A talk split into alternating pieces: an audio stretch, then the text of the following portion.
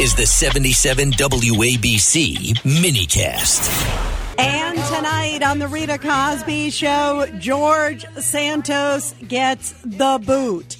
We didn't know when we were on the air last night which way it would go because the new House Speaker said he didn't think it was a good idea for precedent. He hasn't been convicted of anything yet in terms of a crime. There's been some damning stuff coming from the House Ethics Committee and so much more.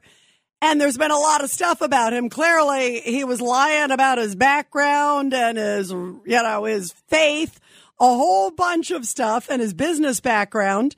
And there seems to be a lot of questions coming from the House Ethics Committee in terms of using campaign funds for things like Botox and sort of porn sites and a whole bunch more. Certainly has a colorful background. But still, the House Speaker, Mike Johnson, the new one who took over after Kevin McCarthy, was saying, you know what?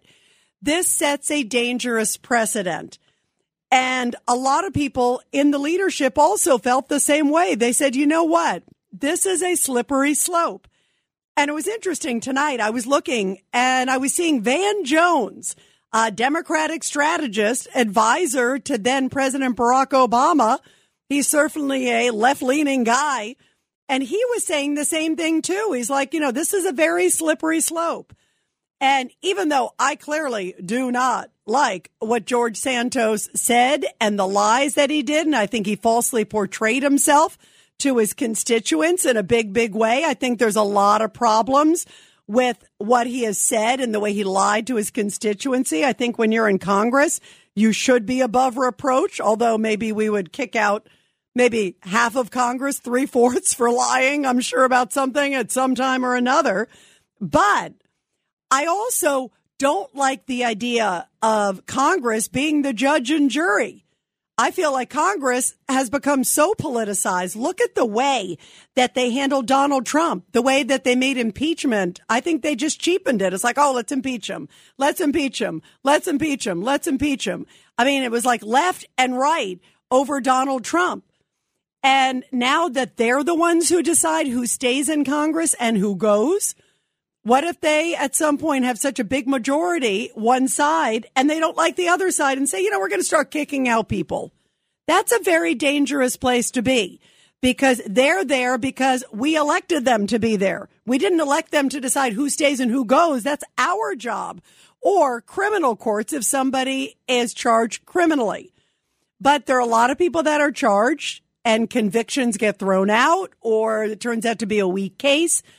And I don't like the idea of having some of these people on Capitol Hill deciding the fate of other people. Do you want like Rashida Tlaib? And you want Jamal Bowman, Jamal, pull the fire alarm Bowman, being the ones who decides, well, you know, this person is of good standing. This person should stay and this one should go. I mean, you know, there are so many things that I have heard in the last few years from some members of Congress that made me think a lot of them should be ousted. But I think it again should come to us, the voters. It shouldn't be left to a very, very politicized House of Representatives and Senate too. I wouldn't want them deciding. How dare they decide what the voters know better? And what if they say, you know what, I just don't like what this person said or I don't like what this person does.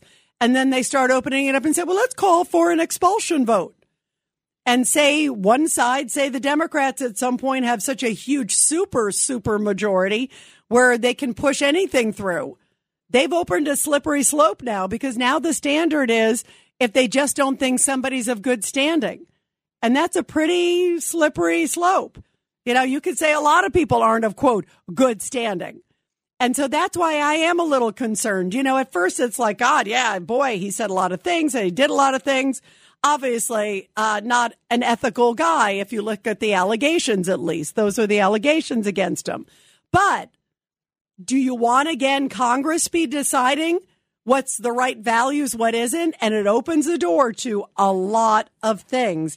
And we may have opened a hornet's nest that you can't put back in. And that's why in many ways i understand what the speaker is saying. I also think it hurts the speaker a little bit because here he is out there. He and Steve Scalise and all the others said, Hey, you know, we want you guys stand together. We want to make sure that he stays here. They also want to keep, of course, what is a very narrow, narrow majority right now in the House by the GOP. And yet, a lot of members of Republican Party, 105 of them, voted to expel him, along with the Democrats, or a couple Democrats who voted against it. That's interesting too. But it's it's an interesting place in history right now, and I do think we've opened up a bit of a mess by allowing this to happen. And where's the vote on Jamal Bowman? That's one of the things that George Santos has said that he thinks he should be expelled. He's the guy, again, as I brought up, he pulled the fire alarm. Remember when the vote happened? I mean, that's crazy. What is he doing? Right? I mean, eh, that's illegal. And he lied about it. And then he got caught on camera pulling the vote, trying to prevent the vote. Remember? I mean, you know, it was plain as day. And he finally had to say, Oh, yeah, yeah, yeah. I guess I did it. I didn't realize he's a school principal and he used to teach this all the time. Give me a break. And he was seen pulling the signs away. I mean, that's pretty obvious. And then what about also getting rid of people like Rashida Tlaib, Ilhan Omar, AOC, some of those comments. How about Ilhan Omar? Some people did something after 9 11. That doesn't sound very American to me. I don't like that person.